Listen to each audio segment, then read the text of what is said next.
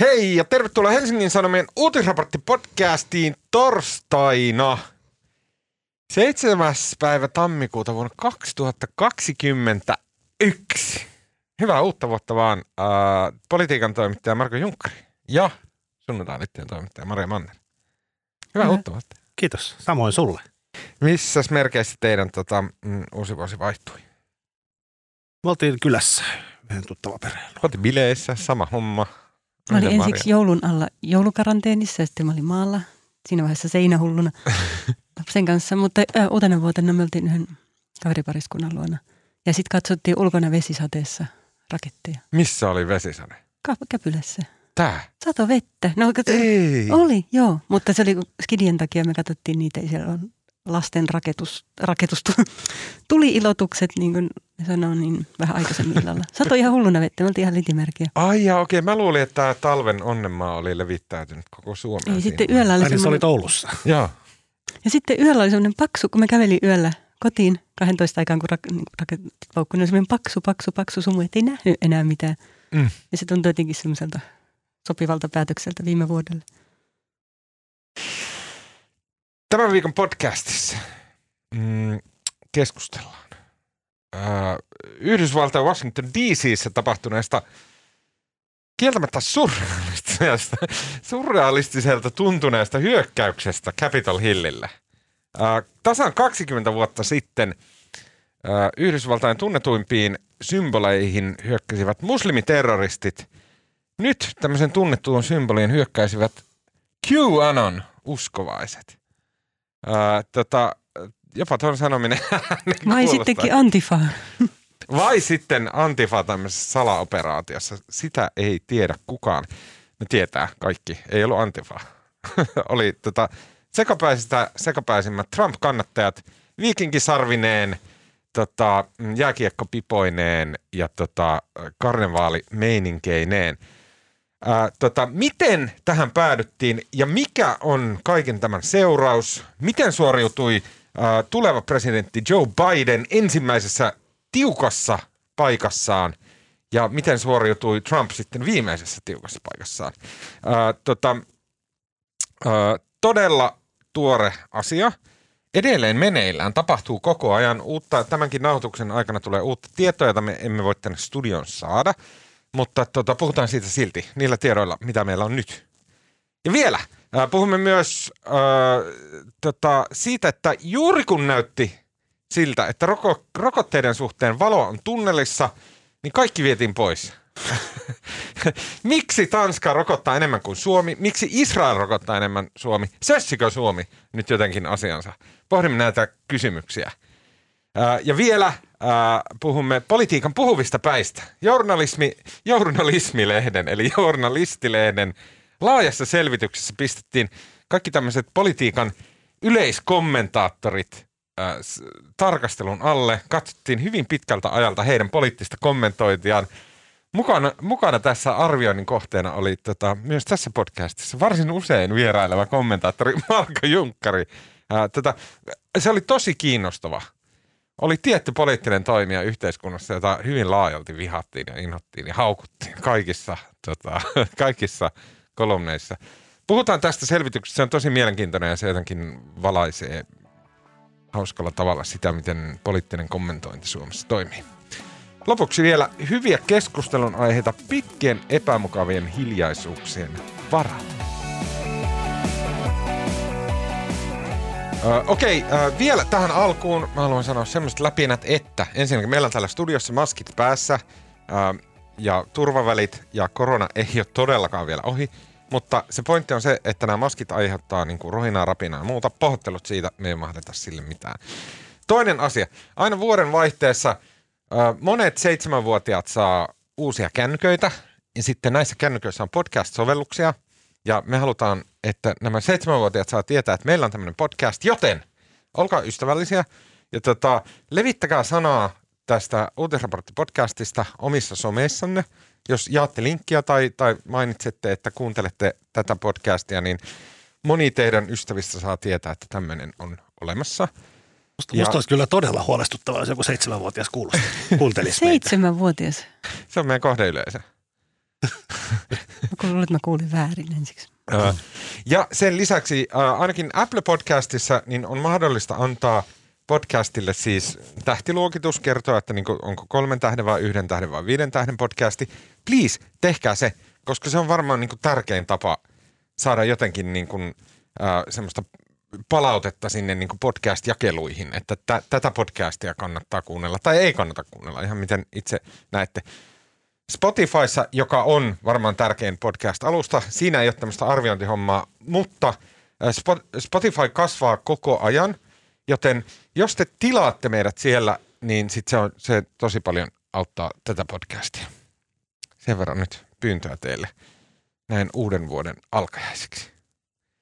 Ää, myös laittakaa palautetta Twitterissä, sähköpostilla, somessa, kaikki kanavat käytössä. Ja tota, ää, mielellään vastataan ja sanotaan ja ollaan läsnä ja kuulo- kuulolla ja näin päin pois. Sillä tavalla tämä homma pysyy käynnissä ja kasvaa. Okei.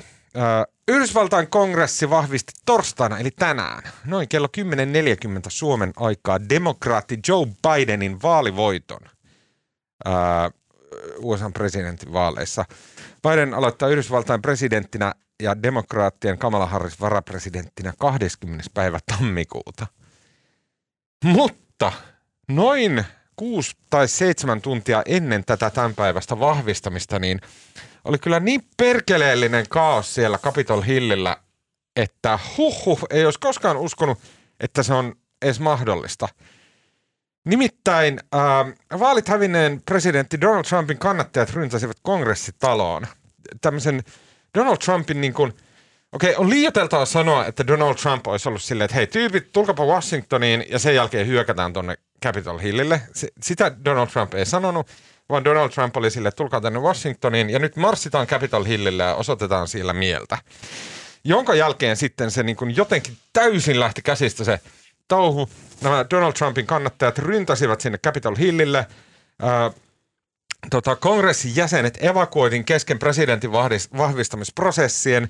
Ää, liittovaltion poliisi FBIn erikoisjoukot tyhjäsi rakennuksen, mutta vasta jonkun hämmentävän kolmen tunnin jälkeen aivan uskomattoman kauan siellä sai kaiken maailman lätkäpipopäät ja viikinkikypäräiset ja kasvomaalatut ja Trump ja Maga ja Sammakko ja QAnon tyypit rellestään menemään niin kuin kaiken tavallaan niin kuin länsimäisen demokratian mahdin jonkunnäköisessä niin kuin symbolisessa sydämessä. Jos ajatellaan, että symbolinen sydän aiemmin oli Yhdysvaltain valkoinen talo, niin se tavallaan jo poistettiin sy- symbolisuudesta neljä vuotta sitten. Niin tota, wow. Neljä ihmistä kuoli. Oli vai? Oli niin paljon. Uh, joo, ainakin meillä oli uutinen. Mä en tiedä tosiaan, oliko se vanha uutinen. Yksi ihminen kuoli ainakin val- varmasti, mutta ehkä neljä. Uh, tota, mikä on jotenkin mun mielestä ristiriidassa tämän niin karnevaalitohun kanssa, että mitä siellä niin kuin oikein tapahtui. Mä ainakin näin todella kylmäävän video, missä nainen ammuttiin sinne, sinne käytäville. Uh, sen suhteen tilanne on jotenkin tosi epäselvä. Ja tota, wow. Wow. Presidentti Niinistö Suomessa kommentoi tällä tavalla. Joka hetki tuo nyt Washingtonista uutta mahdotonta. Meneillään on uskomaton demokratian painajainen. Rohkaisevaa on, että vastuuntuntoisia on yli puolueen rajan. Pääministeri San Marin kommentoi, Mielenosoittajien tunkeutuminen kongressirakennukseen on erittäin vakava ja huolestuttava asia. Se osoittaa, kuinka tärkeää demokratia on puolustaa järkähtämättä. Oppositiojohtaja Jussi halla kommentoi, loola. Ei, kyllä se sanoo jotain muutakin, mutta, mutta tiivistettynä. Tota, niin, Marko. Joo, siis olihan se, niin kuin mä tuossa ennen lähetystä kerroin teille kahdelle, niin mä tosiaan eilen, eilen tota, vietin loppiaista, enkä oikeastaan ole seurannut yhtään uutisia illalla ja mä monta tuntia täysin uutispimennossa, joka mulla jotenkin on poikkeuksellista ja mä oon jotenkin kännykkä yleensä liimattuna käteen, mutta mä olin nukkumaan menossa jo ja sitten mä sattumalta vielä vilkasin ja sitten mä näin, että kun hulabalo siellä on käynnissä ja niinhän mä sitten jumahdin seuraamaan CNN ja monen muun kanavan live-lähetystä tunneille asti. Että olihan se niin kuin todella hämmentävää. Ja siinä on niin kuin, no siis mun, mun mielestä tässä on niin, kuin niin moni asia on hämmentävä. Siis se ajatus siitä, että niin kuin Trump jotenkin selittää tätä selittää tätä, että vaalihuijausta sillä, että hän haluaisi rakentaa itselleen tämmöisen jonkun peitetarinan, jota hän voisi poliittisesti sitten hyödyntää. Siis ei se kyllä pidä paikkansa. Kyllä hän nyt näyttää, niin kuin, että hän niin kuin ihan vakaasti uskoo itse tähän asiaan. Se tuli musta viikonloppuna oli se tunnin keskustelu sen Georgian, Georgian ylimmän virkamiehen kanssa. Ja siis kyllähän se siitä kuuli, että ei se Trump, että ei tämä mikään show ole. Ja mun mielestä toi, mitä Tuomas sanoi äsken, että vähätteli tätä Trumpin vastuuta tästä, niin kyllähän siis, siis olihan se eilen siis sekä siellä Washingtonissa järjestetyssä niin kuin massatilaisuudessa, jossa Trump puhui, niin, niin hän käski niin kuin taistella loppuun asti ja pysyä lujana ja kyllähän ne viestit oli niin kuin hyvin suoraan niin kuin viittasi siihen, että suora toiminta on ratkaisu. Ja sitten nämä hänen niin kuin vasallinsa, tämä jotakin mies Giuliani ja muut, niin ne sanoi vielä suorempaan, että niin kuin nyt on suora toiminta on se ratkaisu. Et mun mielestä hänellä kyllä ei ole tässä niin kuin, se vastuu on kyllä niin kuin vain ja ainoastaan hänellä. Että hän sen porukan tavallaan villitsi ja antoi tälle asialle siunauksen. Ja musta niin kuin vielä pahempaa on se, että hän ei sitten, se Trumpin julkaisema lyhyt video, mikä hän julkaisi sitten tota, illalla, missä hän kehotti ihmisiä palaamaan kotiin, niin siinähän hän päinvastoin niin kuin mun mielestä niin kuin enemmän kannusti niitä ihmisiä, että hyvä meininki. Että oikein se oli aivan hämmentävä se video.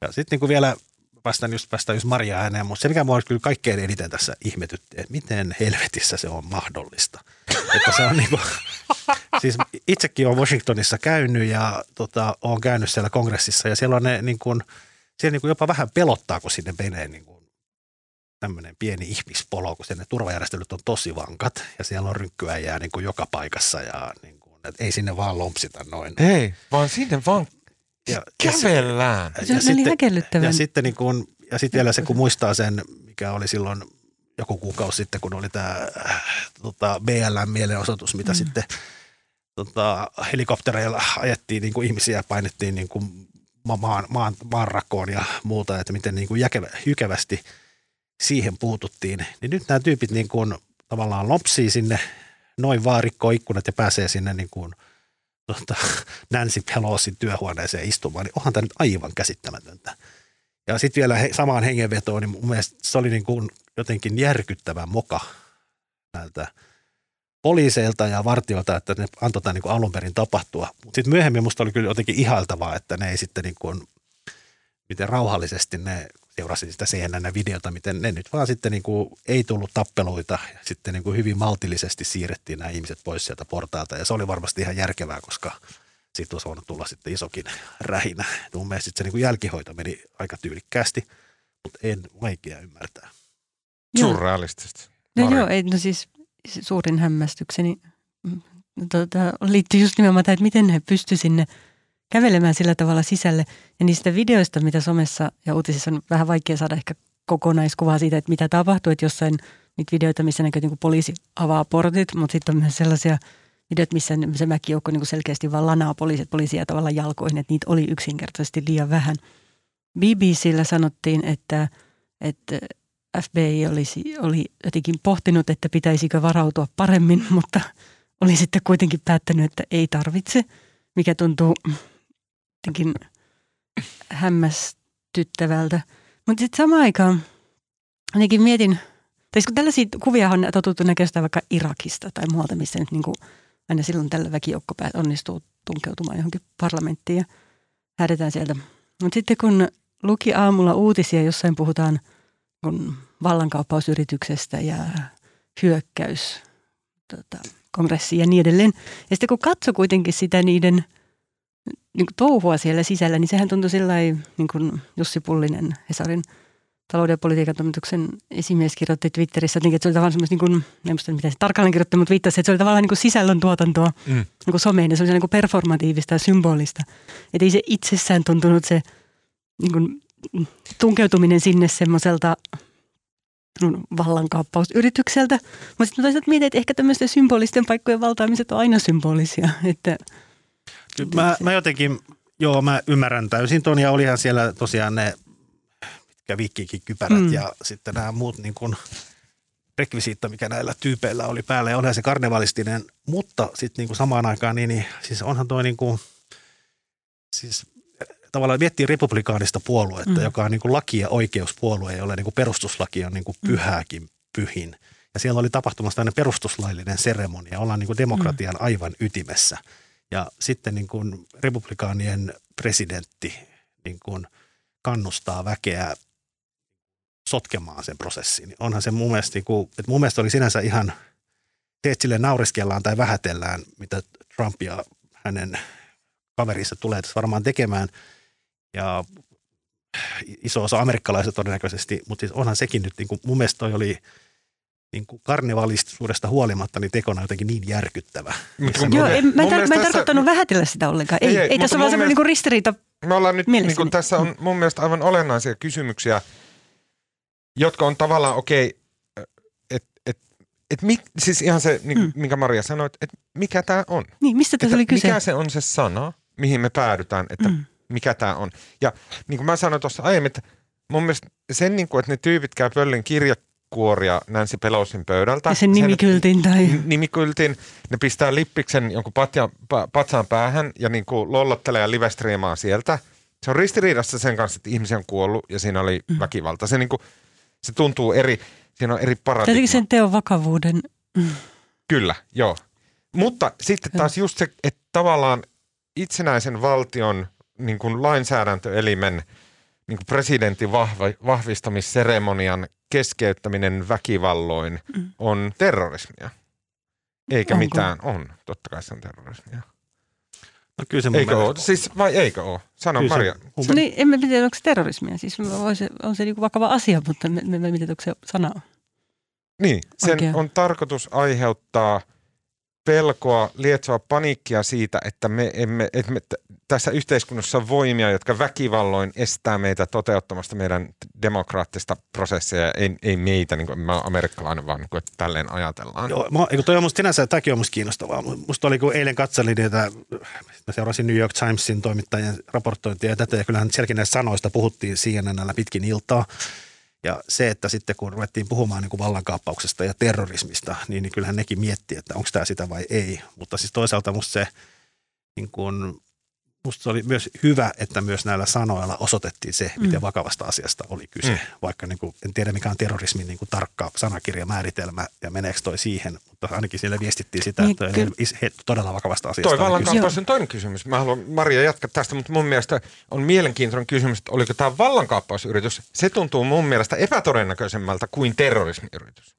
Niin, eh, no ehkä ei vallankaappausta ehkä noin tehdä sen, miten mä vallankaappauksesta ymmärrän, mutta sitten toisaalta jos miettii, mitä Trump on pyrkinyt tekemään, Niin se on vallankaappaus. niin siihen hän on siis pyrkinyt Niin, erilaisiin. onhan toi siis siinä mielessä vallankaappaus, koska se niin kuin Trump, niin kuin hän on moneen kertaan, yksi hänen perusteensa siihen, että hän voitti sen Georgian, Georgi- tuota, vaalin Georgiassa oli se, että, niin kuin, että katsokaa hänen niin kuin näitä väkijoukkoja näissä hänen tilaisuuksissa, että hänellä oli enemmän kuin Bidenilla. Että se, oli, niin kuin, se on niin kuin hänen argumenttinsa mukaan, niin kuin hän esitti mulle siinä puhelussa. Niin kyllähän hänen se niin kuin Trumpin asema ja valta ja merkitys on nimenomaan rakentunut siitä hänen kulttiasemasta ja siitä, miten fanaattisia kannattajia sillä on. Ja nythän se käytti tätä oikeastaan viimeistä assettia, niin viimeistä voimavaransa, eli sitä väkijoukkoa niin kuin edistääkseen omaa asiansa. Eikä sitä nyt varmaan kukaan, ei edes hän uskonut, että sieltä sitten voitaisiin pakottaa joku kongressi valitsemaan hänet, ei. Mutta tavallaan hän näytti sen, että hänellä on vaikutusvaltaa ja hänellä on niin kuin valta ohjata tämän väkijoukon toimintaa tällä mm. Tavalla. Niin mun mielestä se oli kyllä vallankaappaus. Mm.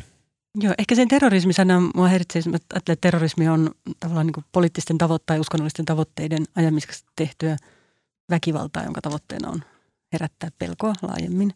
Niin oliko tämä, kun eihän tämä ollut no, väkivaltaa siinä mielessä, että ne lanas poliisit siellä niin edelleen. Ja myös Mutta, siellä kuoli.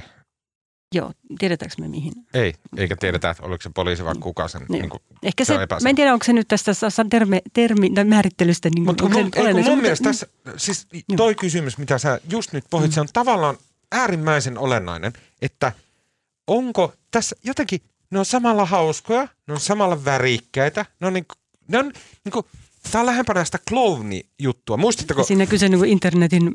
Mikä, ei vaan, muistatko niin- vielä taaksepäin? Ö, pari, pari vuotta sitten oli tämmöinen kesän hullutusilmiö, että, että kaupungilla yhtäkkiä kulki vain jotain clowneja, jotka hakkas porukkaa.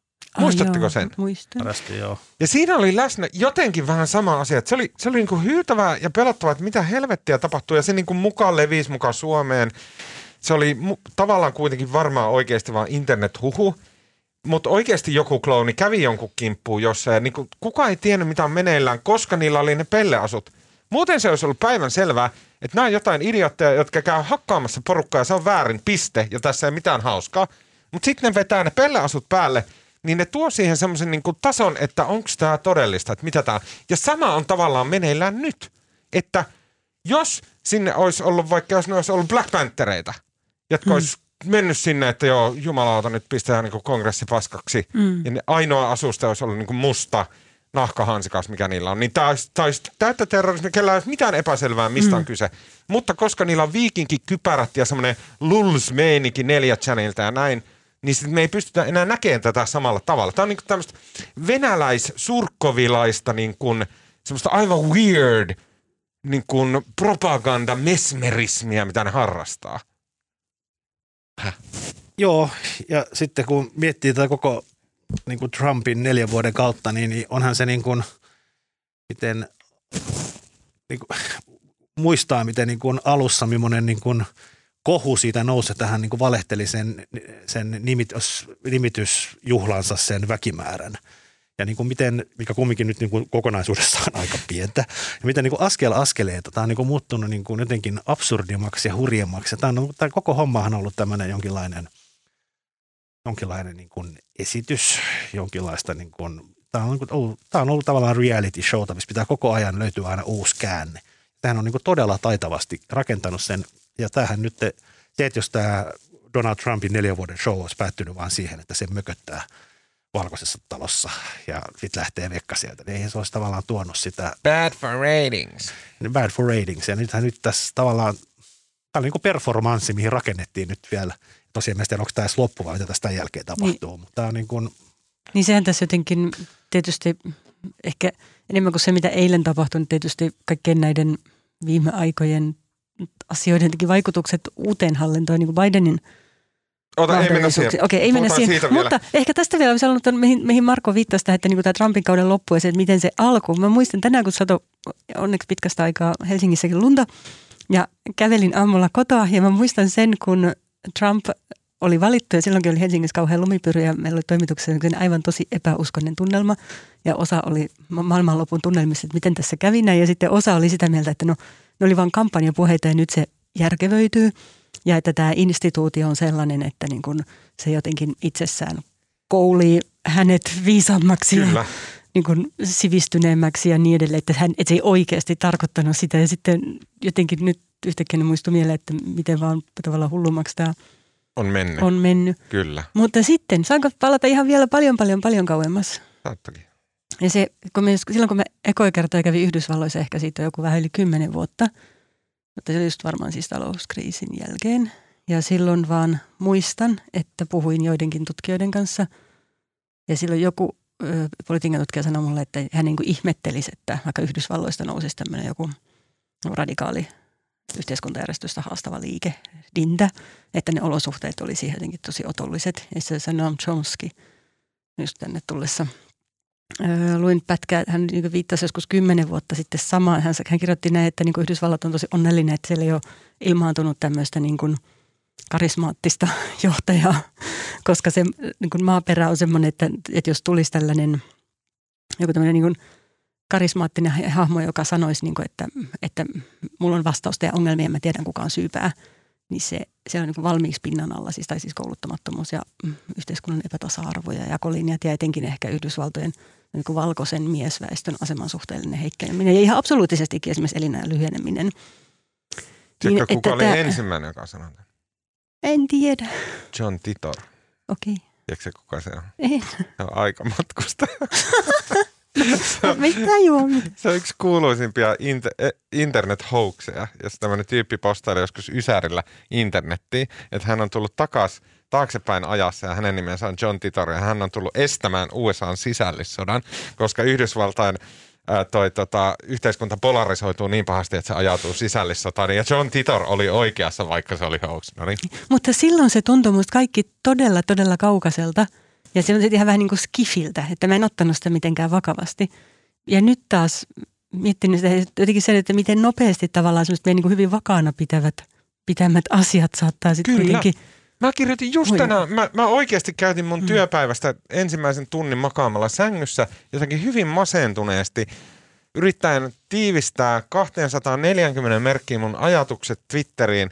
Ja mun ajatusten ydin oli se, että mitä nämä viimeiset 5-6 vuotta on osoittanut on se, että kaikki semmoiset asiat, semmoiset valtioiden niin kuin jalot ja isot ja vakaat ja perustavanlaatuiset instituutiot, kuten presidentinvaali, kuten semmoinen niin järkälemäinen iso teko, että nyt kutsutaan koko kansa vaaliuurnille ja te äänestätte parhaan kykynne mukaan meille johtajan tai te äänestätte meidän äh, jatkosta Euroopan unionissa. Tai sitten niin pienemmässä mittakaavassa, että meillä on viimekätinen lukko, joka on perustuslakituomioistuin, eikö perustuslakivaliokunta, joka viimekätisesti punnitsee viisaudessaan, minkälainen asia on todella ja mitä sen eri aspektit ovat. Meillä on huoltovarmuuskeskus, joka turvaa koko kansakuntaa siitä, että suuren hädän hetkellä me selvitään hengissä, me ei kuolla kaikki. Kaikki tämä aivan paskaa. Aivan sille, että kaikki tämä on vaan semmoista suurta sh- niinku esittämistä ja teeskentelyä ja pintakuvia ja pelkkää paperia. Semmoinen niinku fiilis tästä on tullut viimeisen viiden kuuden, kuuden vuoden aikana ja se on super masentavaa, että mikään niistä, mitä sä pikkupoikana ajattelit, että joku presidentti, joku hieno tai pääministeri joku hieno ja se on viisas ja sitten kun Yhdysvaltain presidentti puhuu, niin siellä kyllä on jotain järkeä taustalla. Ei ole, mikään tämä ei pidä paikkaansa. Niin, ehkä, joo. Mun ajatus tavallaan, mikä keskeinen tätä sun hienoa, Niin. hienoa mikä, mikä se miksi sitä nyt kutsuisikaan, niin oli se, että tavallaan ne olosuhteet, niin kuin, että Trump ei, äh, samaan aikaan kun mä en halua vähätellä hänen vastuutaan tässä, mutta että hän ei niin kuin aloittanut tätä, hän iski kipinää, tai sen niin- ikään kuin bensa mereen, joka oli valmiiksi olosuhteet olemassa, ja on saanut aikaan paljon vahinkoa. Joo, mä en ihan ymmärtänyt, mitä Tuomas äsken sanoi, mutta niin kuin, jos mä jatkan siitä silti. Musta niin kuin, ehkä tässä on niin kuin, siis Suomessa onhan meilläkin populisteja ja on Euroopassa populisteja, mutta musta tuntuu, että täällä kumminkin, niin kuin, täällä kumminkin niin kuin, nämä instituutiot ja tavallaan rakenteet on jotenkin semmoisia edelleen aika pyhiä. Tätä, mun mielestä se on niin kuin, että miten on mahdollista, että Yhdysvalloissa niin kuin, Yhdysvaltain presidentti on sitä mieltä, että varapresidentti voi niin kuin, tavallaan kääntää sen tuloksen siellä kongressissa ja senaatissa, mikä on niin kuin, joka ikinen perustuslakituntija Yhdysvalloissa sanoo, että ei voi. Silti hän vaan niin kuin jatkaa sitä ja se viesti menee, menee tavallaan perille. Niin kyllähän niin kuin, ei Suomessa niin kuin synny tämmöisiä niin kuin näin syvälle meneviä niin kuin tämmöistä institutionaalista epäluuloa. Että Kyllä tämä nyt niin kuin, ehkä me ollaan sitten vaan semmoinen kansa, joka uskoo pappiin ja poliisiin, mutta siis kyllähän meillä... En niin mä usko. Mun mielestä esimerkiksi se perustuslakivaliokunnan keissi, Tai ehkä ei pappiinkaan. Huo- huoltovarmuuskeskuksen maskihommat tilataan joltain huijarilta ja Tiina Jylhältä. Tämmöinen paska niin kuin syö sitä uskoa siihen. Mm. Ja mä, mä, se, miten tämä liittyy tähän, niin kuin Marko jatkat tuosta, mutta et, et, et se liittyy sillä tavalla, että Trump on tässä niin kuin ylin ilmentymä. Tämä Capitol Hillin keissi oli selkein ilmentymä siinä, että ne semmoiset olettamukset, joita meillä tavallisilla ääliöillä on, kuten että mm. sä et voi kävellä Capitol Hilliin, haastattaa paskaa koko maapallon vaikutusvaltaisimmalle elitille ja pistää niiden patsaille magalippistä päähän, ne meidän olettamukset ei pidä paikkaansa. Ja se pistää mut epäile. Mulla on olettamuksia, että esimerkiksi Sanna Marin pääministerinä tietää asioita ja osaa päätellä ja yhdistellä niistä viisaita johtopäätöksiä. Sama koskee presidentti Niinistö ja Supo kertoo sille asioita ja niin kuin, että se, se tietää juttuja ja näin. Ja Jotenkin Sanna tulee- Marinkin, päästiin Sanna Marinin kehumiseen. Eikö se tarkoita Ei sitä, että- ainutta uutisraporttia että ilman tätä. pikkuhiljaa näyttää siltä, että ei pidä paikkaansa. Sanna Marin on vaan joku tyyppi, te- tekee jotain random juttuja, ei se oikeasti tiedä mistään mitään. Kuka tahansa voisi mennä pääministerin toimistoon ja pistää sille punaisen Mutta eikö tämä ole tämä vanha totuus, että maailmaa johdetaan sekoilemalla? No, tai on, tietäisit, on, miten on, vähällä mutta- järjellä. On, mutta onhan siis tavallaan se, mitä Trump, mikä on niin kuin moneen kertaan sanottu, mutta se, mitä Trump on pääosin siis tarkoituksellisesti, mikä on ollut koko tämän Bannonin ja hänen tavallaan ajattelijoidensakin ideana, että niin kuin tavallaan tuhotaan tämä tämmöinen deep state, tuhotaan niin kuin rakenteet ja tuhotaan niin kuin tavallaan olemassa olevat instituutiot ja niitä pyörittävä eliitti. Kyllähän tämä on niin kuin hyvin, tämähän on sinänsä suora jatkumo, että nyt sitten, nyt sitten päätettiin laittaa sitä magalippistä sinne. Tota, Kyllä, mutta tämä on, totta. mä oon tavallaan niin bänni uhri. Se on Niin. syönyt mun uskon näihin. niin, mutta sinänsä tähän oli musta vaan mitä, tämä on musta vaan niin kuin selkeä jatkumo ja nyt vaan on vaan kiinnostava nähdä, mitä tässä nyt seuraavan kahden viikon aikana tapahtuu ennen kuin se valta oikeasti vaihtuu siellä. Ö, vielä samasta asiasta eri aspekti on se, että miten Biden teidän mielestä puhuu. Hän puhuu tota, Joo, mä kuulin sen puheen. Se Kyllä. oli, puhu ihan hyvin, mutta sitten se puhuu jotenkin niin kuin, sitä ei selvästi ollut kauhean hyvin kirjoitettu sitä puhetta, kun se, se puhuu aika pitkästi. Se, niin kuin, Pitkä, se, kyllä. se aloitti aina niin kuin uudestaan. Se oli hyvä, samat asiat. Se puhuu niin kuin minä. Se, se sanoo samat asiat kolmeen kertaan ihan vitun niin kuin monimutkaisesti ja pitkästi. Älä kirjoita. Oli, oli mutta hän oli, mutta oli myös, musta hän oli niin kuin selvästi, mikä ehkä oli se vaikuttavissa, se oli niin kuin selvästi niin kuin henkilökohtaisesti järkyttynyt Kyllä. siitä. että Se näki siitä. Ja sillä oli semmoinen joku selkäranka tuli sieltä niin kuin puheesta läpi, että hän on kunnon ihminen ja hän haluaa, että tällä planeetalla käyttäydytään niin kuin kunnon ihmiset. On. Ja sitten siihen liittyy myös se, kun hän on niin, hän on mitä 50 vuotta istunut siellä Capitol Hillillä senaatissa ja muualla, niin hän, hän niin kuin tavallaan arvostaa sitä instituutiota niin paljon. Se näkyy myös siitä, että häntä henkilökohtaisesti loukkasi tämä touhu. Mun mielestä oli hauska kuunnella myös, mä poikkean vielä, Wolf Blitzer, joka on tämmöinen hyvin kuuluisa uutisankkuri Jenkeissä CNN-kanavalla. Niin Wolf Blitzer, se juonsi näitä tapahtumia silleen niin uutisankkurin roolissa. Niin se oli niinku raivona. Sen kuuli sen äänestä, miten vihainen se oli, miten niinku vihainen se oli selostaessa. Se niinku kuului semmoisena sävynä siinä Kyllä. äänessä. Sama oli niinku Bidenilla siinä puheessa, että miten niinku loukkaantunut ja raivona just tästä häpäisystä he oli. Biden, mun mielestä se kuitenkin yksi tavallaan, että se yritti niinku purkaa niitä, jos siirrytään pikkuhiljaa puhumaan siitä, että mitä ka- tämä kaikki merkitsee, niin tähän niin olisi omiaan nostamaan jännitteitä. Ja Biden siinä puheessaan, hän sanoi, mun mielestä niin moninaiset sanoi, että "See- these scenes do not reflect who we are. Ja sitten se niin lähti selostamaan sitä, että tämä porukka on pieni, marginaalinen jengi, joka niin kuin, että ne ei ole tavallaan amerikkalaisia, vaan ne on vallankumouksellisia, ne, on, ne haluaa irtautua Amerikasta. Se lähti niin kuin, tavallaan poistaa niitä jännitteitä tämän magaleirin tai niin kuin republikaanien ja demokraattien väliltä, mikä ehkä jotenkin lasket, laskettakoon hänelle eduksi. Niin, on kiinnostavaa. Siis sehän tässä on, että mihin, mikä tämän vaikutus oli. Että oliko tämä nyt tavallaan sitten sen, koska Magaleirissa monta ihmistä ottaa nyt rajusti päähän, eikä sinne Washingtonin nyt kauhean iso osa tästä 70 miljoonasta mm. ehtinyt, tai paljon niitä Trumpin äänestäjät, varmaan kaikki ei sinne haluakaan mennä, mutta siis, että, että oliko tämä tämmöinen niin kuin, tavallaan, että tämä rauhoitti nyt väkeä, että päästiin näyttämään voimaa ja vetämään se karnevaali, vai onko tämä vasta niin kuin alku, että tämä mm. nyt innoittaa, että nyt sinne lähtee, vaikka sinne virkaan astujaisiin 20. päivä, niin, niin sitten niin kuin puoli miljoonaa magatyyppiä sotkemaan paikan. Mm. Ja mitä tekee sitten tämä niin kuin Trump-kielellä antifajengi. Että kyllähän siis se, että jos sinne rupeaa, Washingtonin rupeaa tulee kauheasti väkeä, niin kyllä sinne tulee myös ne vastamielenosoitukset. Mm. Sittenhän siellä voi olla täysin tämmöinen kaupunkisota. Mulla on vielä viimeinen kysymys, joka liittyy siihen, mihin tässä aiemmin viitattiin. Mikä, sen, sen näki, että republikaanit rupesivat niinku ir, niinku tosi äkkiä irrottautumaan tästä, että on jotain Trump, Trumpin hommaa. Mutta mikä, mun mielestä kaikki on jotenkin republikaaneille niinku, Häpeä. niin, niin niinku, ne on semmoisia niinku paskahousuja. Niinku se fiilis on jäänyt, että ei ole olemassa semmoista jotain, jotenkin mua niinku kuvotti katsella sitä jotain Mike Pencea, joka niinku yhtäkkiä oli siellä niinku mukaan Jeesuksena paikalla ja se oli niinku säälittävää. Et se on ollut niin siellä Trumpin kelkassa ja se on aivan yhtä syypää kaikkeen tähän kuin Trump. Ja sitten se oli siellä mukaan jotain joo, bla bla bla. Näin yritti olla Nyt, niinku nyt edustaa sitten arvokkuutta ja lakia. Niin, niin onko tämä semmoinen tavalla, että jääkö tämä kaikki republikaanien niskaan, onko ne tavallaan, onko niistä tullut tämmöisen sekoilun puolue ja sitten tavallaan normaalit kunnon ihmiset, jotka ei hyväksy tällaista sekoilua, niin onko ne silleen, että niinku fuck repu- republicans ja näin. Onko tämä se seuraus republikaaneille?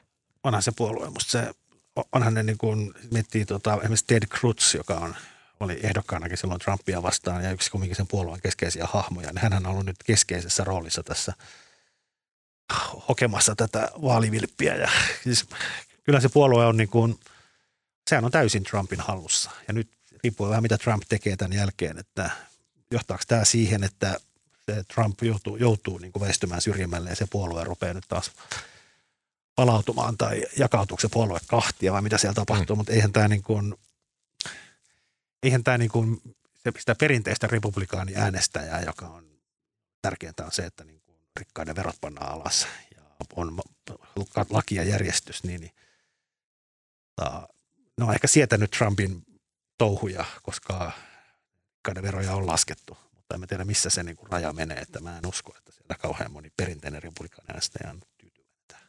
Mm. Okei, okay, uh, tota, hei, Maria. Kerro. Suomen tilattiin EUn, öö, EUn palasena, mikä me ollaan. EUn yhteishankin, osana EUn yhteishankintaa. Kyllä, niin Suomen tilattiin tämmöistä koronavirusta vastaan rokotteita. Mm. Ja tavallaan mä olin ajatellut, että no homma on selvä ja tämä asia ratkaista en ollut. Mutta kuitenkin. Tota, Mutta nyt sitten niin kuin mikään ei ole mennyt niin kuin piti. Mi, mitä? Vähän synkkä analyysi. no, vähän joo. No onhan se, no, saanko mä heti olla eri mieltä? eri mieltä siksi, että, että kyllähän onhan se rokotteet sinänsä valmistunut nopeammin kuin kuviteltiin.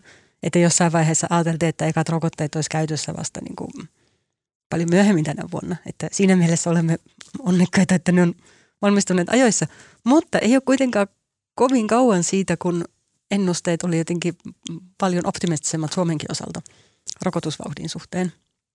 Että jossain siis ehkä viikko tai kaksi, kun oli, lupailtiin, että maalis-huhtikuussa työikäinen väestö voisi jo saada rokotteita. Ja nyt sitten onkin osoittautunut, että niitä rokotteita ei tule tänne niin paljon, mikä osittain johtuu siitä, että Moderna sai, tai siis että meillä ei ole käytössä toistaiseksi vasta kuin yksi rokote. Moderna sai nyt toisen luvan.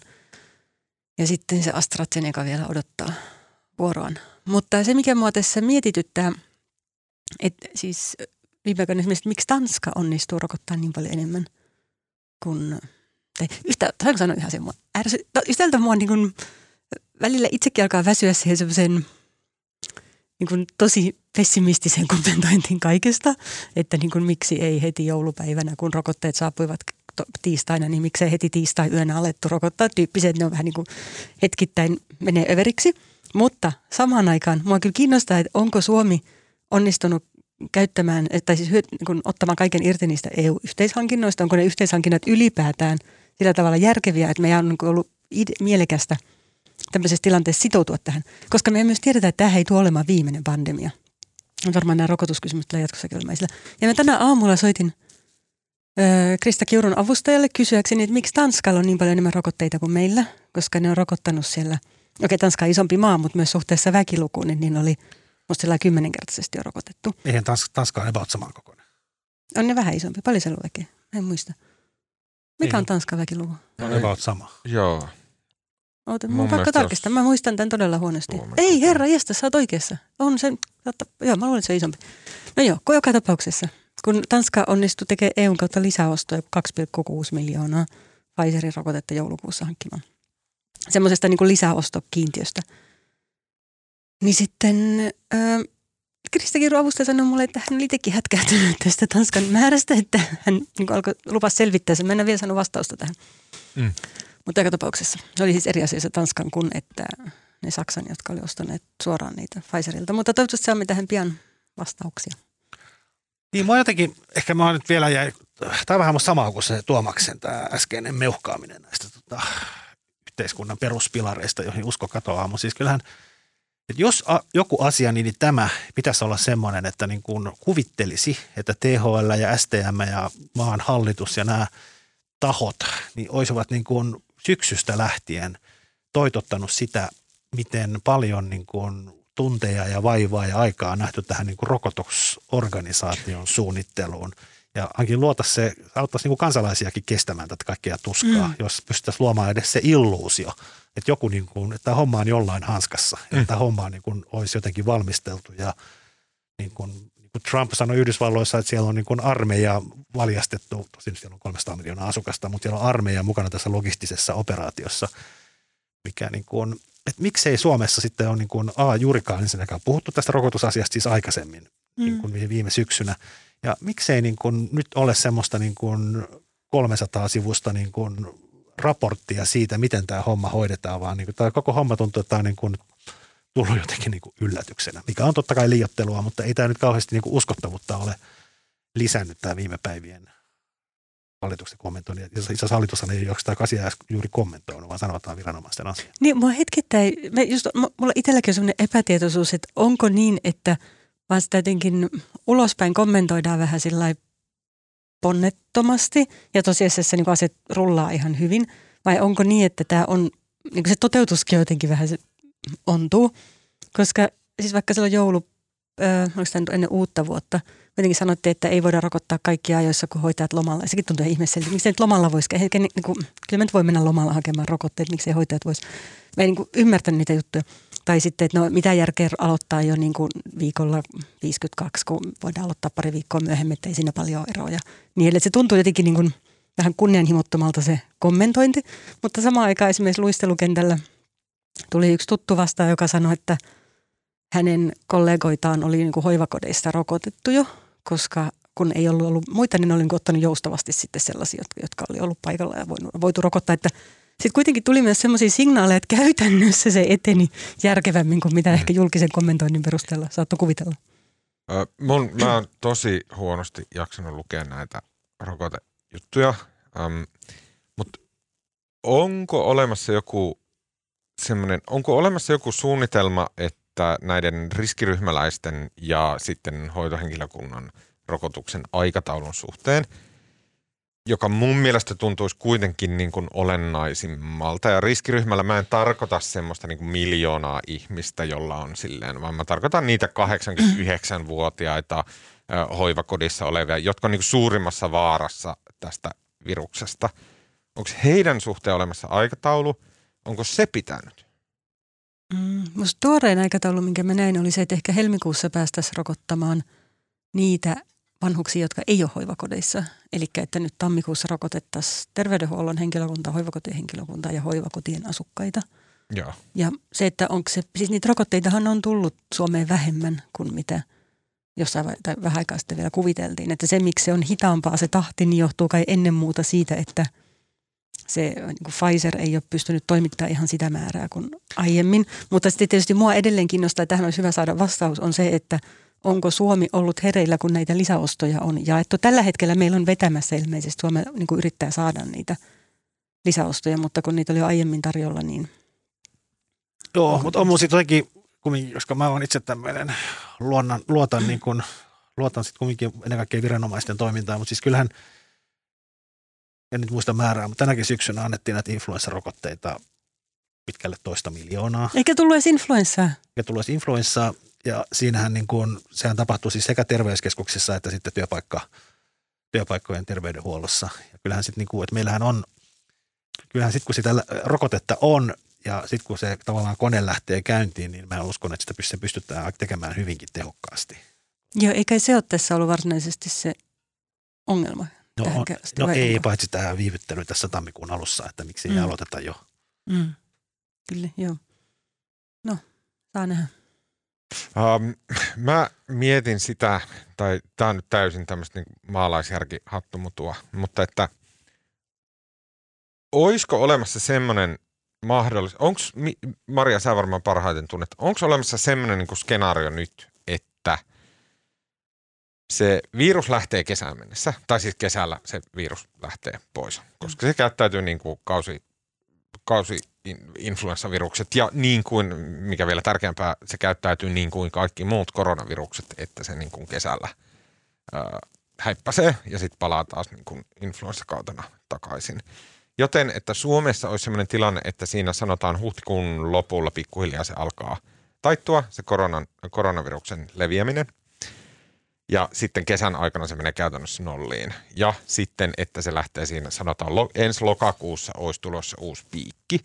Joten musta tuntuu, että tavallaan se olennaisin kysymys on se, että mikä meidän rokotetilanne on noin ensi lokakuun paikkeilla, koska silloin me tiedetään, että huhtikuun lopulla, kun se tauti lähtee menemään alaspäin, niin sen jälkeen me pystytään vapauttamaan yhteiskuntaa. Ja jos rokotukset on lokakuussa hoidettu, niin sitten me ei tarvitse enää palauttaa niitä niin kuin, ää, rajoitteita. Niin kai se ennuste nyt olisi, että sy- niin kuin loppuvuoteen mennessä olisi yli 16-vuotiaat rokotettu. Mutta tuohon, että miten helppo kesästä tulee ilman rokotteita, niin siihenhän varmaan tietysti vaikuttaa se, että miten pahalle tasolle se tauti pääsee täällä nyt talven aikana. Että kun kat- se, ja käytännössä varmaan ison huoli siinä on esimerkiksi tämä brittivariantiksi nimetty mut- mutantti korona, tai siis se Mhm. mutatoitunut, että, että kyllähän esimerkiksi Ruotsissa, jossa tartuntojen määrä oli paljon korkeammalla tasolla, niin kyllä niin kesälläkin oli siellä tautia paljon enemmän kuin meillä. Oli, ja mun mielestä mä olin, mä olin siis pääministerin haastattelutunnilla sunnuntaina. Ja, tota, ja nyt sinänsä muuten ei nyt ole kovin, kovin kummoinen lähetys, koska Marin osaa taitavasti olla vastaamatta yhtään mihinkään. Mm. Mutta se, sehän, Kyllä, oli, mä sehän, oli siinä, sehän oli siinä kiinnostavaa, miten, se, miten huolissaan hän oli tästä brittimutaatiosta. Ja se tuli niin kuin, sehän puhuu siellä niin kuin suhteellisen suoraan myös mahdollisuudesta siitä, että Suomessa pitää no, koulujen sulkemisesta nyt keväällä. Sitten sanoinkin lauseen vähän niin kuin, tuli vähän niin kuin sivulauseessa, että jos täällä joudutaan ottaa tämmöinen uuden Seelannin täydellinen tukahduttaminen käyntiin nyt, niin sitten saadaan koulut auki niin kuin loppukeväästä uudestaan. Ja tämähän oli, se viestihän oli jotain ihan Mm. muuta kuin mitä on nyt niin kuin sanotaan yleisesti viime viikkoina kuultu. Joo. Ja, että se ainakin kertoo siitä, että hallitus on tosi huolissaan tästä brittiversiosta. Ja se voi hyvin olla, että tämä kun jotenkin tuntuu, että tässä on tämmöinen rai, rai, rai meininki, että niin kuin kesää odotellessa ja rokote on ja kaikki Mm. on ohi, niin tästä voi tulla niin kuin todella inhottava tästä talvesta. Ja jollain tapaa, mä en tiedä miksi, mulla oli eilen itselläni semmoinen fiilis, että en joskus sanotte, että itsemurhia tehtiin eniten huhtikuussa, että silloin kun valo lisääntyy ja sosiaalinen elämä alkaa palautua, niin se käy jotenkin sietämättömämmäksi. Ja se olo, mulla oli ihan skidisti sellainen olo, että tähän asti mun turnauskestävyys on riittänyt, että, ja ehkä myös ympärillä joidenkin ihmisten, mutta sitten kun tuntuu, että nyt se valo on, valoa on edessä, niin se pimeys käy paljon sietämättömämmäksi kestää. Että saako väsyttää ja hulluna, että ei saatana tätä, anteeksi, tätä brittivarianttia nyt enää tässä vaiheessa. On, ja kyllähän se muuttaa tämän koko yhtälön, että jos se tarttuu lapsista, lasten välityksellä niin kuin huomattavasti tehokkaammin kuin tämä nykyinen ja on myös lapsille vaarallisempi, niin kyllähän se niin kuin, sehän muuttaa tämän koko Mm. Homman. Mä haluan vain ilmaista erimielisyyttä. Mä en pidä... Niitä variantteja nyt on. Missään ei ole, kukaan ei ole osoittanut, että se on Mutta se on musta, on musta tavallaan niin kuin, vaarallisempi. joo, mutta ei mennä ehkä nyt siihen. Mutta musta pointti oli, pointti oli musta se, että se, mitä pääministeri sanoi asiasta, osoitti, että hän on paljon enemmän huolissaan Mm. kuin ehkä tähän asti oli kuviteltu. Ehkä, ja siis joo. kyllä nyt esimerkiksi THL just tänään ilmoitti, että ne suosittelee kaikkien Suomeen palaavien lentomatkustajien koronatestaamista. Tähän asti ne on kuitenkin ollut sitä mieltä, että se olisi tosi hankalaa ja tautia tulee joka tapauksessa ja ei voida tukkia niin kuin rajoja ja niin edelleen. Niin kyllä musta tuntuu nyt, tai THLkin viesti on sen suhteen se, että tälle asialle pitää tehdä.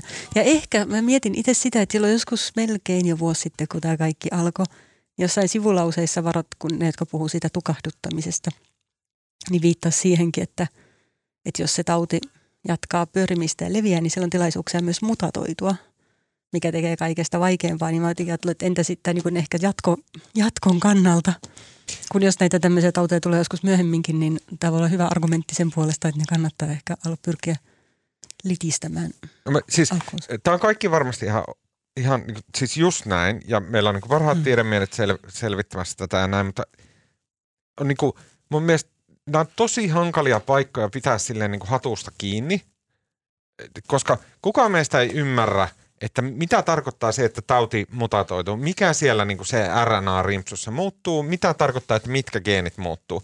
Tässä ei ole edes kyse mistään yksittäistä mutatoitumista, tässä on kysy- kysymys siitä, että tietyt mutaatiot on kumuloitunut yhdessä strainissa ja näin. Kaikki tämä vaatii semmoista niin suurta ymmärrystä siitä, että mitä, mitä se meinaa. Ja koska me ei, meillä ei ole sitä ymmärrystä, niin se näyttäytyy vaan tämmöisenä mystisenä taikavoimana, että nyt sieltä on joku uusi paha tulossa ja niin kuin huonommin käy ja näin. Että me ollaan tosi paljon, koska me ei ymmärretä sitä asiaa, niin sitten me niin kuin peräännytään semmoisen perus niin kuin puolustusasemien, että okei, nyt vittu huonosti käy kuitenkin.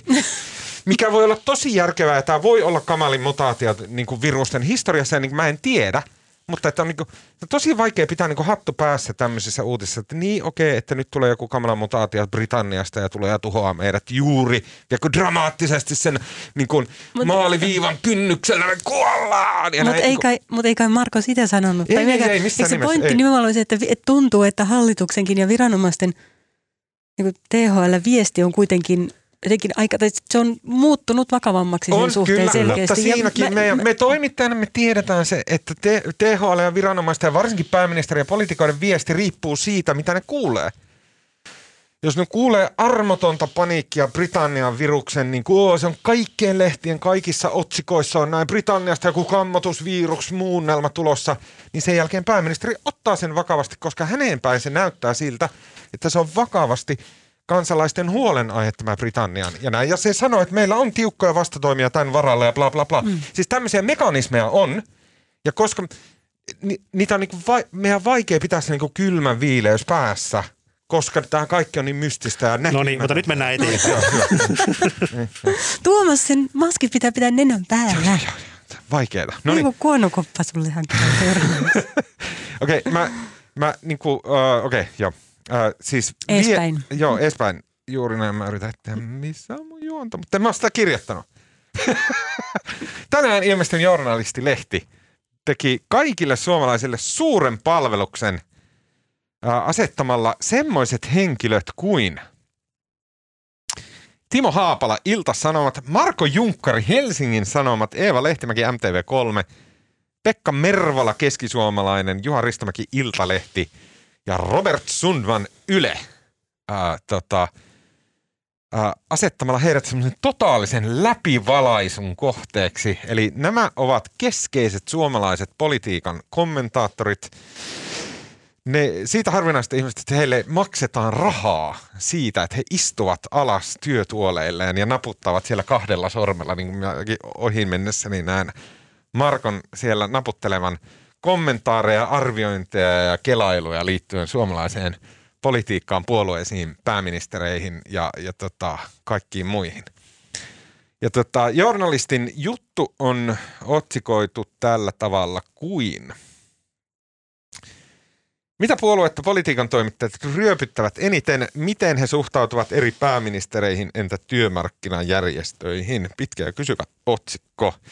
Journalisti analysoi kuuden tunnetun politiikan toimittajan kolumnit, näkökulma-artikkelit ja muut mielipiteelliset tekstit. Tässä oli jonkunnäköinen ajallinen rajaus, mutta mä en muista mikä se oli. Mutta tämä oli hyvin mielenkiintoinen selvitys, jossa kävi muun muassa selväksi, että Timo Haapala tota, vihaa AY-liikettä ja tota, on kirjoittanut siitä ihan 41 negatiivissävytteistä kommenttia. Mutta myös Timo Haapala ei ole lähellekään niin semmoinen setäilijä tota, ää, tota, oikeisto vihreiden vihaaja lällättelijä kuin mitä esimerkiksi Twitter uskoo. Hän oli huomattavasti tasapuolisempi ja tasapainoisempi kommentaattori ja analyytikko kuin mitä niin kuin hänen väitetään olevan. Meidän oma Marko Junkkarimme sen sijaan oli tota, hyvin, hyvin tota, maltillinen kommentoija, joka kaikkein kriittisimmin kommentoi Antti Rinnettä. Mikä sulla on Antti Rinnettä vastaan, Marko? No ei mikään, ei mulla mitään ketään vastaan. 16 negatiivissävytteistä. Joo, no musta juttu, Juttu. oli, juttu oli silleen niin kuin, päällimmäiset havainnot siitä oli se, että siinähän oli piirroskuvat meistä viidestä kolumnistista ja se mun piirros oli silleen, niin kuin, musta ei ollut yhtään näköinen. Se oli mä, hyvä, näytin tosi, se oli mä näytin tosi vanhalta siinä ja sitten mun tukka oli silleen hassusti näytä. pys, Marko, sä pystyssä. näytit piirroksessa paljon nuoremmalta. Sitten toinen, toinen, toinen oli se, että Siellä on siis, tumma tukkakin sulla siinä. sitten toinen oli se, että, niin kuin, että siis mä olin kirjoittanut yli 200, tai 204 muistaakseni kolumnia, mikä on ihan se on käsittämätöntä. Missä ajassa muuten? Se oli aika paljon. Oli musta pari vuotta kai. Se on tosi on paljon. kolumni, oli niitä blogeja. Mutta No blogeja, joo. Ja sitten niin kuin, ja musta toihan oli mun kannalta niin kuin sinänsä, pidin tuosta senkin takia, koska tässä jotenkin jatkuvasti tulee niin kuin kitinää yleensä aina samoilta tahoilta, mutta lukijat aina välillä on sitä mieltä, että haukkuu sitä, että miksi mä jahtaan Sanna Marinin hallitusta ja näin, mutta tavallaan tämä osoittaa, että samalla tavalla mä jahtasin sitten Juha Sipilän hallitusta, että se on yleensä niin kuin valtaa pitävät saavat sen huomion kohteeksi, koht- kohdalleen. Kyllä, saanko sanoa? sano. Siis mulle tuli tästä kaksi asiaa. Tai, tai älyttömän kiinnostava juttu tietysti just tuosta syystä, mitä Marko sanoo, kun aina tähän liittyy kaikenlaisia uskomuksia, kuka, kuka toimittaja kannattaa mitäkin. Mutta mulle pisti tästä kaksi asiaa silmään.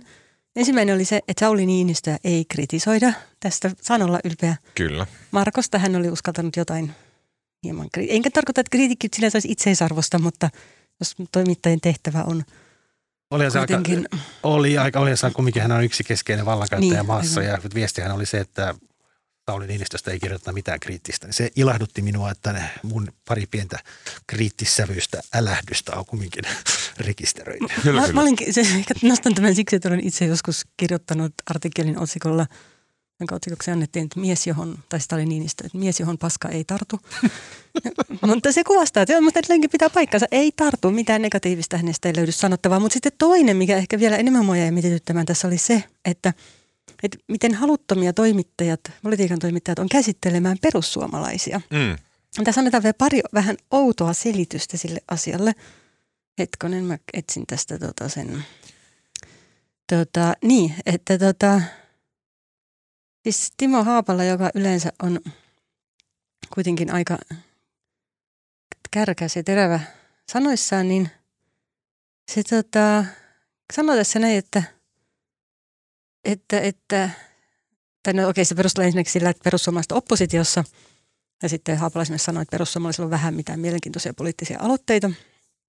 Että hän ei halua niin julkisuutta heille tyhjästä. Mutta sitten sanoi myös näin, että saman tekevää, mitä heistä kirjoittaa, he repivät si- sitä julkisuudessa. Ja se saattaa olla toimittajille hyvin negatiivinen kokemus. ja, sitten, ja siis tämä on kuitenkin Haapala, joka on sellainen ehkä kokeneempia Niin, varmaan kirjoittajia tässä. Sitten tässä on myös Eeva Lehtimäki Maikkarilta sanoi, että kaikki toimittajat tietävät, että kun persuja käsitellään joko negatiivisessa tai positiivisessa valossa, tulee rajua palautetta. Ja tämä annetaan ikään kuin selityksenä sille, ehkä tämä ei ihan pelkästään, siis tästä ei, ei näy, onko tämä niin selityksenä suoraan sille, mutta kuitenkin siinä yhteydessä, että minkä takia perussuomalaiset kirjoitetaan niin niukasti. Ja sehän on aika käsittämätöntä, koska siitä tulee sellainen vaikutelma, että jos hyökkää toimittajia kohtaan, niin sillä saa toimittajat kyllä. vaikenemaan. Mun on Ja mä en edes usko, tuota. että, mä, niin aivan, mä en edes usko, että tämä on se. Mä luulen, että siinä haluttomuudessa kirjoittaa perussuomalaisista on jotain muuta. Siinä jotenkin se on vaikeaa erinäisistä syistä ja haluaisin kuulla näistä lisää vaikkapa Markolta. En mä tiedä, osaanko mä vastata sen kummemmin, mutta siis mun mielestä se, no siis sehän pitää paikkaa, siis yleensä se, ne kirjoitukset ainakin itselleni, ne kohdistuu valtaan ja nyt perussuomalaiset ei ole hallituksessa, eli hallituspuolueet saa valtaosan siitä. Viime kaudella, johon toi myös ulottuu, ulottuu toi selvitys, silloinhan persut oli siellä, mutta Mm. mm. mä luulen, että siihenkin vaikuttaa sekin, että niin kuin, jotenkin tunnistan itsessäni ja varmaan Haapalassa, niin, niin jotenkin ollaan semmoisen niin kuin aika perinteisen politiikan semmoisia niin kuin, semmoisia äijä, tai mitä, semmosia. jotenkin lähestytään politiikkaa niin kuin semmoisten perinteisten konventioiden ja kaavojen mukaan, ja sitten kun, Kasaren meininki. sit kun persut ei niin kuin oikein sovi siihen, niin, niin se ei ole se, ne menee jotenkin sen skoopin ulkopuolelle usein. Mutta sitten ei musta toi, että persulta tulee palautusta, niin se, palautetta, niin sehän nyt ei ole mikään selitys yhtään mihinkään. Et samalla tavalla heistä pitää kirjoittaa kuin muistakin. Tota, ja hassuahan siinä on se, että toki mukaan niin, niin persuista kirjoitetaan aika vähän, mutta siitä huolimatta he uhriutuu niin kuin aivan täysillä, Mm. mm. miten niin kuin media, media heitä riekkuu. Mm. Mut, mutta mun mielestä tässä niin kuin ensinnäkin se kysymys on tarkemmin, että miksi Suomen eturivin politiikan niin kuin nimitoimittajat eivät kirjoita persuista. Se ei tarkoita, etteikö persuista kirjoitettaisi. Niin, etteikö heitä käsiteltäisi uutissivuilla. muita toimittajia, Niin, ne on uutistoimittajia. Ja myös, niin, tämä on vähän hattumutua, mutta et, et, niin kyllähän persuista myös kirjoitetaan kolumneja, blogeja, analyysejä, mutta silloin kirjoittajat monesti on esimerkiksi vähän nuorempia toimittajia, jotka ei ole välttämättä niitä lehtiensä ykkös niin kuin tykkejä, niin kuin Marko Hesarilla ja Haapala Ilta-Sanomilla ja näin, vaan ne on näitä, jotain niin kuin muotokaartia. Mut ja mu- sitten mä vielä väittäisin, että tässä painaa, kaikessa tässä painaa se, että silloin kun persut nousi a- aluksi niin kuin isoksi puolueeksi ja sitten valtaan, niin silloin persujen joka ikinen risahus raportoitiin valtavilla otsikoilla. Mm. Ja tämä on niin kuin edelleen siihen vastaliikettä, että et, et niin kuin, et silloin saatu julkisuus oli niin isoa ilmiön niin kuin uutuuden takia, niin nyt, nyt on vähän niin kuin taas sitten on niin kuin eri perspektiivi, että okei, että et niin kuin aiemmin oli iso volyymi, niin nyt on vähän semmoinen harkitsevampi lähestymistapa. Mä Niin. veikkaan. Mutta musta jotenkin, mulla on, tämä nyt ihan En puhtaasti tiedä. mutua, mutta täällä toimituksessa vuosien varrella muodostunut. Mutta mutua siitä, että jotenkin toimittajilla on vaikeuksia suhtautua. Niin kuin välillä tietää, että miten käsitellä oikeistopopulismia. Siis Mm, on. ja mä en ole ihan varma, mihin kaikkeen se jotenkin palautuu, mutta se, joo, tässä sen selkeästi. Ja sitten tulee tuohon Niinistöön, että tässä jotkut sanoivat, että ei ollut vaan mitään kritisoitavaa, että hän on toiminut niin hyvin, niin kyllähän sitten siitä kuitenkin tulee sellainen vaikutelma, että äh, sitten ne niin kuin politiikan toimituksen toimittajien niin kuin kärkikolumnistin nimet jollain tapaa niin kuin jakaa sen maailmankuvan tai samaistuu siihen, mitä hän edustaa, jos ei se, no eikä tulekin Marko. Tai Niinistöstä. Niin. Ai, mitä siinä on, mitä- ja siinä on No joo. no siis, Tai siis tietynlaisen niin aatemaailman, mitä hän arvomaailman. mä osaan niin omat kohdaltani siitä sanoa, eikä mulla on niin kuin, Mutta eikä se lähtee, eikä se lähtee siitä, mut sä olitkin ainut, joka oli vähän kritisoinut. niin, niin, niin, mutta se lähtee, siis, niin, siis se lähtee siltä, että siis mä mietin jotenkin itseään, niin kun seuraan politiikkaa. Itse asiassa mullehan niin kuin, en seuraa ulkopolitiikkaa mitenkään erityisen seuraa, mm. mutta en nyt silleen kauhean aktiivisesti. Ja sit eihän, eihän presidentti näy tässä niin kuin päivän politiikassa tässä eduskunta, sisäpolitiikka, talouspolitiikka väännössä niin kuin oikeastaan mitenkään. Että se ei, niin kuin, se ei niin kuin ole siinä näkymässä yhtään. Ja sitten sit se presidentti, se on vähän niin kuin, jotenkin se leikkikenttä on tuo eduskunta. Se presidentti ei ole siellä ja presidentti ei kauheasti niin kuin, eihän sillä ole tiedotustilaisuuksia ja eihän se hengaile niin kuin toimittajien kanssa. Pitää varmasti yhteyttä, mutta niin kuin, ei, ei sille hengaile. Se on, hän on vähän koko ajan vähän niin kuin ulkokehällä. Mutta on tästä. myös, niin kuin, kyllähän niin kuin presidentin rooliin, ja varsinkin mun mielestä siihen rooliin, mitä Niinistö on ottanut, Mm. Niin siihen kuuluu se, että kun hän sanoo jotain lähinnä niissä yhteyksissä, missä pitää sanoa sille jotain yleis, ihan silleen fiksua ja ihan silleen niin kuin, ihan jotain humaania järkevää. Ei, hän, niin kuin, ei häneltä tule sellaisia ulostuloja, jossa on silleen, että, että, niin kuin, että niin kuin ensinnäkin rikkaiden verot alas ja köyhät kyykkyy, haistakaa paska. Ei se, niin kuin, ta, se ei sano semmoisia asioita, vaan se, se, se, se No, mutta eihän Ei, voi sanoa, mutta- kun ei kuulu se valtaoikeuksia. Mutta No, jos, mut- jos mä jatkan Mut vielä, se syy, miksi sen verran jatkan vielä, että mä opponoin vähän itseäni. Mutta siis tavallaan se, se selitys, että tavallaan että Niinistö ei ole mukana päivän politiikassa, niin sehän on siinä mielessä huono, että vaikka niin kuin Niinistö ei valtaoikeuksiensa perusteella ole, mutta kyllähän siis pre- presidentti on niin kuin todella iso vallankäyttäjä, joka niin kuin touhuaa tuolla taustalla ymmärtääkseni moninaisissa asioissa. Että siinä mielessä se on aika hassua, että hän on niin vähäisen huomion kohteena.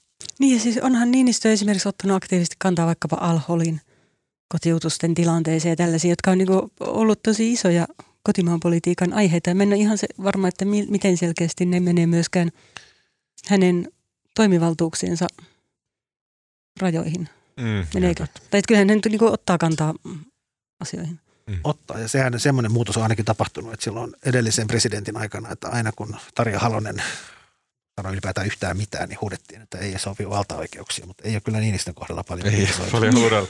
Mä vielä yksi kysyn tästä journalistin ansiokkaasta selvityksestä, jo- jossa oli niin kuin jotenkin todella selkeä kriittinen suhtautuminen, okei, todella selkeä liiottelua, oli siinä, että AY-liikkeestä kirjoitetaan pääsääntöisesti kriittisesti ja sitten lähinnä Timo Haapala, se niin kuin jos katsoo näitä palkkeja, niin Timo Haapala yksinään kirjoittaa AY-liikkeestä enemmän kuin kaikki muut toimittajat yhteensä ja huomattavasti kriittisemmin.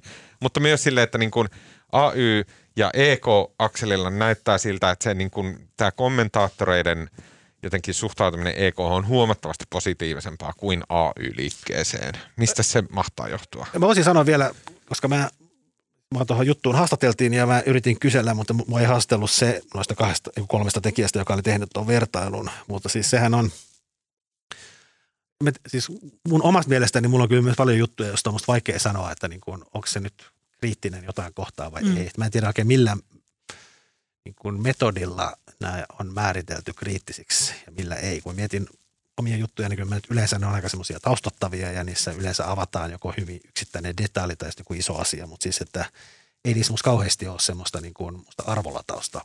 On joskus, mutta ei välttämättä. Mun olisi tosi vaikea, vaikka mä oon niin tuntenut sut kymmenen vuotta. Mun olisi edelleenkin vaikea sanoa, ketä sä äänestät. Siis en, mä en tiedä oikeasti.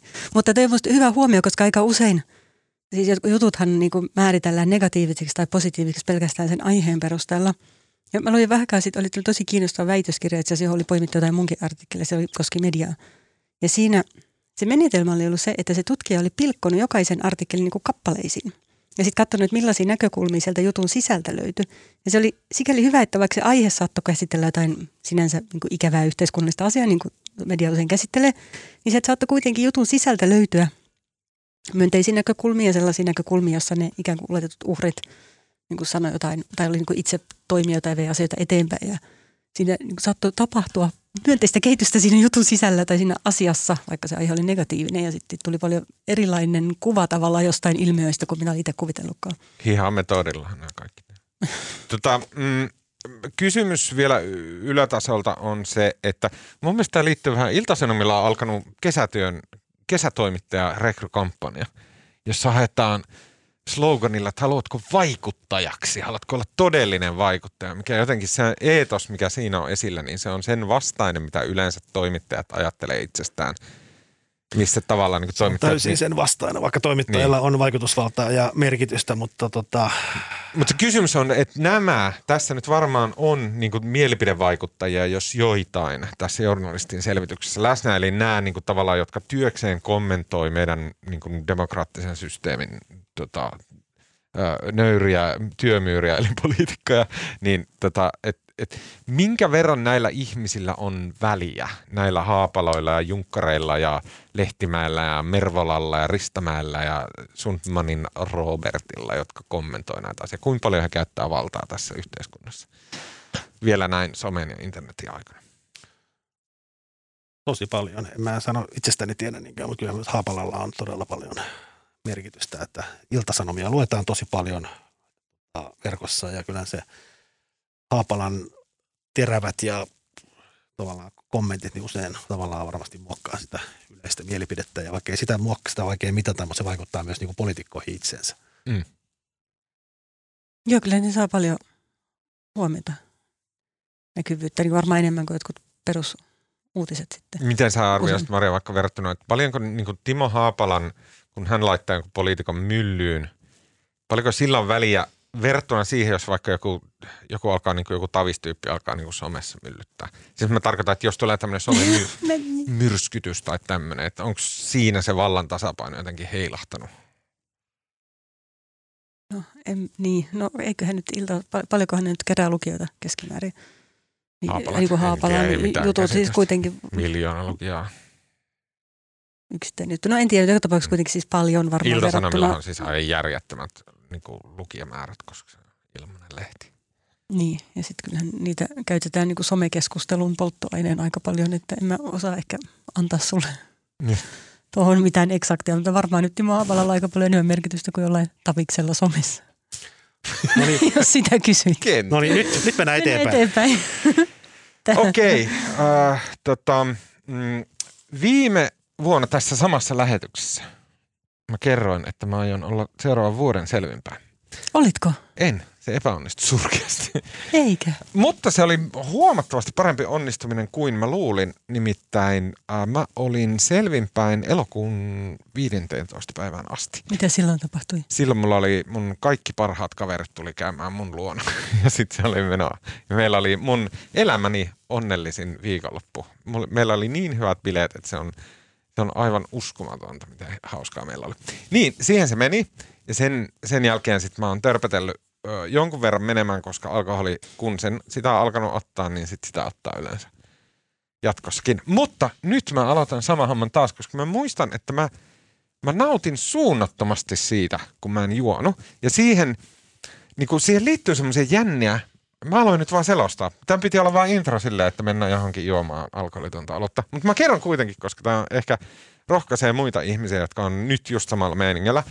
Mä aion olla taas sinne elokuulle asti juomatta ja tota, vähintään elokuulle, koska silloin kun ei juonut, niin siihen liittyy semmoisia jänniä euforian tunteita, jotka meni silleen, että välistä saattoi havahtua niin kuin keskellä päivää, että tuli semmoinen niin kuin, että vittu tää on mahtavaa, että mun ei tarvi olla päissään – mun ei tarvi niinku miettiä, että onko jotkut juhlat tänään, juonko mä siellä liikaa, menkö mä autolla, miten tää näin. Mun ei tarvi olla väsynyt, mun ei tarvi nukkua huonosti.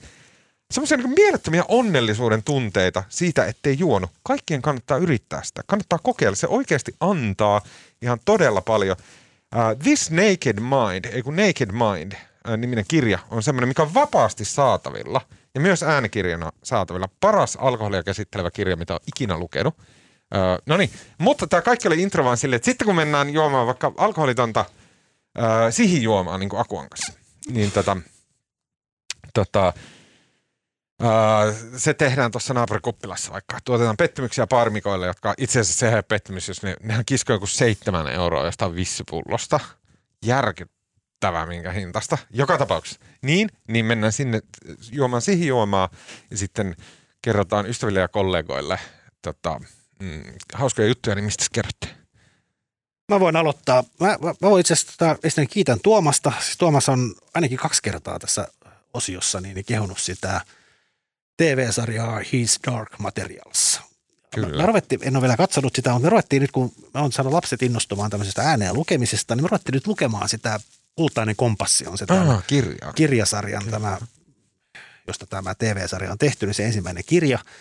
Ja sehän on ihan älyttömän hyvä. Se on. Se lähtee Pullman tosi hitaasti, tosi hitaasti liikkeelle, mutta tota, siis se on, se on me, me yritin lapsille selittää, me luettiin ed- edellinen kirja, ja tätä oli nälkäpeli, mikä musta on niin kuin ihan kamalaa paskaa. Ja, tota, Hei. ja mä yritin selittää lapsille, miksi musta on niin paljon kivempi lukea tätä kultaista kompas, kompassia. Että se on jotenkin niin kuin kielellisesti ja niin kuin siinä ne hahmot on niin kuin ihan oikeita ihmisiä ja siinä on niin kuin se kieli on paljon kauniimpaa ja se on niin kuin, ne on niin kuin ihan oikeita kirjoja eikä semmoisia niin kuin höpötystä, niin kuin se nälkäpeli, mutta ei lapset yhtään tykännyt tai ymmärtänyt, että nälkäpeli oli paljon jännempi.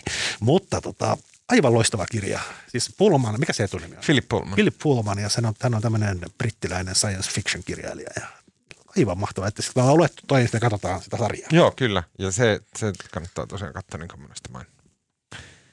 Kultainen kompassi ja Philip Pullman kirja. Mitäs Marja? Siis eilen illalla mä olin juuri alkamassa katsoa sitä dokumenttia, jota ystäväni suositteli, kun sitten kävikin ilmi, satuin erehtymään uutissivustoille ja sitten haidahduin katsomaan tätä tai päädyin katsoa Yhdysvaltain tapahtumia sen sijaan, mutta mä aloitin sen, jos vaikuttaa ihan hullun kiinnostavalta ja kaikkien kannattaa katsoa se sen takia. Ja se on semmoinen, ootteko te nähnyt Three Identical Strangers? Siis kolme identtistä muukalaista. Mutta siis se kertoo tämmöisestä, se alkaa siitä, että tämmöinen jamppa menee yliopistoon, kävelee kampukselle New Yorkissa ja sitten kaikki tervehtii sitä. Siis menee eka kertaa sinne ja kaikki tervehtii sitä, kun se olisi niiden tuttu. Ja se on hämmentävää ja sitten käy ilmi, että se näyttää aivan yhdeltä toiselta ihmiseltä, joka on opiskellut siellä. Ja sitten sitä kautta, ne lu- siis se sekoitti sen tähän toiseen ihmiseen ja sitten sitä kautta se tapaa tämän, tämän toisen ihmisen. Tämä on tosi tapahtuman perustuva dokumentti. Siis se tapaa tämän kaksoisolentonsa ja käy ilmi, että ne on niin aivan, että ne on aivan identtiset. Ja käy ilmi, että ne molemmat on adoptoitu nuoruudessaan. Ja ne alkaa ottaa selvää juuristaan. Nyt tässä kohtaa mä nojaudun nyt lukemaan, koska mä en ole katsonut sitä niin pitkälle, mutta siis sitten käy ilmi, että niitä on vielä kolmaskin. Sa- Aivan samanlainen, siis ko- kolmas, ka- kaksonen, kak, siis kolmonen sitten, siis kol- kolmas kolmonen, ja sit, joka on myös adoptoitu nuoruudessaan. Ja sitten alkaa selvittää tätä juttua, ja tämä dokumentti siis kertoo tästä, selvitetään, niin ää, käy ilmi, että on ollut sellainen adoptiotoimisto aikoinaan, jossa on, tai tämmöisiä siis näitä tapauksia löytyy enemmänkin, sitä kaksosia ja kolmosia, joita on erotettu. Ja se adoptiotoimisto on antanut näitä tarkoituksella näitä niin kaksosia ja kolmosia eri perheisiin tutkimusmielessä, Mm-hmm. Kertomatta näille perheille ja kertomatta niille lapsille siitä. Wow. Ja niiden kehitystä on seurattu vuosien mittaan. On käynyt siellä aina sanoen vaan niille perheille ja lapsille, että ne haluaa kuvata ja niin kuin tutkia niitä niin kuin seuratakseen adoptiolapsen kehitystä. Eikä ole sanonut, että jossain on kaksonen. Ja ne halunnut vasta, niin kuin tutkia. ja sit- Sairasta. Aivan sairasta, joo. Siis yksi näistä, tämä siis kävi ilmi muistaakseni 80-luvulla, jos mä oikein muistan Yhdysvalloissa. Niin, ja ne oli silloin julkisuudessakin ihan paljon, ne tota, tyypit, ne kolmoset, ja sitten yksi niistä on tehnyt sitten itsemurhan ja niin edelleen. Mutta siis ihan aivan mieletön hullu story. Wow, Tosi näin kaksosena. Mä vastustan tämmöistä. On se oikea kaksosilla. kaksonen siis? On, joo. Ai. Mulla on kaksosveli Mm. nimeltä Steve Peltomäki, joka se on juontanut noin puolet Steve. tämän podcastin lähetyksistä. Ei, kun mulla on kaksos sisko nimeltä Sini. no, Muistin, että sulla on kaksonen, mutta No niin, mennään eteenpäin. joo, uh, tota, hei, mä haluan suositella uh, um, palvelua, blogausta, jotain tämmöistä. On olemassa tämmöinen OpenAI keinoälyporukka. Ja he on kehittänyt tämmöisen hämmentävän keinoälyn, jonka he on nimenneet DALL-iksi. Vähän niin kuin muunnelmana tästä Wall-E Pixar-hahmosta. Doll-E on keinoäly, jolle nämä tutkijat, ää, ne on tehnyt siitä sellaisen, että se Doll-E, sille pystyy antamaan tekstimuodossa, eli kirjoittamaan minkä hyvänsä kuvauksen. Ja ne kuvaukset tosiaan on niin kuin mitä sattuu. Esimerkiksi uh, an illustration of a baby daikon radish in a tutu walking a dog. Eli uh, piirros retiisistä uh, balettiasussa kävelyttämässä koiraa. Tai an armchair in the shape of an avocado, eli tota, no kaikki osaa englanti. Uh, a storefront that has the word open AI written on it. Ja näin. Ja tämä keinoäly saadessaan tämän kuvauksen, niin se tyhjästä luo sen kuva, kuvana, valokuvana. Ja se on ihan hämmentävä. Ne kuvat on täysin autenttisia. Ne näyttää just oikealta. Ne, ne on sattumanvaraa. Se keinoäly on siis itse tehnyt sen tyhjästä. Tulkiten sitä tekstiä, miten tulkitsee. Ja tämä on taas, tämä on niin häkellyttävää nähdä. Sä voisit kirjoittaa siihen vaikka, että kolme suomalaista juontamassa podcastia pienehkössä studiossa ja sitten tekisi tästä valokuvan. Tietenkin siinä jos me, siinä olisi niin kuin se, että mikä keinoälyn mielestä on about suomalaisen näköinen, mitä on podcastin juontaminen, mitä ja näin, näin, näin. Se on hämmästyttävä. Se on hämmentävä. Se on semmoinen, niin kuin, että miten tämä voi olla mahdollista. Ja myös se on semmoinen, niin kuin, että jonkun täytyy jossain vaiheessa niin kuin tehdä joku sääntelykehikko tälle. Jonkun täytyy niin kuin tehdä jonkunnäköisiä linjauksia, että mitä näillä keinoälyillä on luvallista tehdä, mikä on niin kuin se suunta, mihin me halutaan kehittää tätä. Koska tämmöiset esimerkit on sellaisia, että ne niin kuin näyttää sen, että mikä on kymmenen vuoden päästä, mikä niiden voima on. Niiden voima on aivan uskomaton. Ja olisi mahtavaa, jos me tehtäisiin se sääntely ennen kuin ne on joka paikassa ja ennen kuin ne on aivan ubiikkeja. Joka, ihme, joka ihmisellä on keinoäly, joka tekee mitä sattuu. Täysin autenttisia feikkikuvia Marko Junkkarista Tuomas Peltomäestä niin kuin murhaamassa toiseen. Näin. Uh, eli se oli tämmöinen Open AI-blogissa on tämmöinen Doll E. Pistäkää vaikka hakuun tai Googleen tai näin. Se on – se on hämmentävä. Se, on niin se nyrjäyttää ajatteluja, niin kuin, että mitä hittoa. Öö, Okei, okay. öö, siinä kaikki tältä erää. Kiitos Marko Junkkari. Kiitos. Kiitos Maria Manner. Kiitos. Mun nimi on Tuomas Peltomäki. Äänen ja kuvan ja kaiken muunkin meille tekee tällä viikolla Janne Elkki. Ja tota, mm, lähettäkää meille palautetta at uutisraportti. Ja tota, me kuullaan taas ensi viikolla.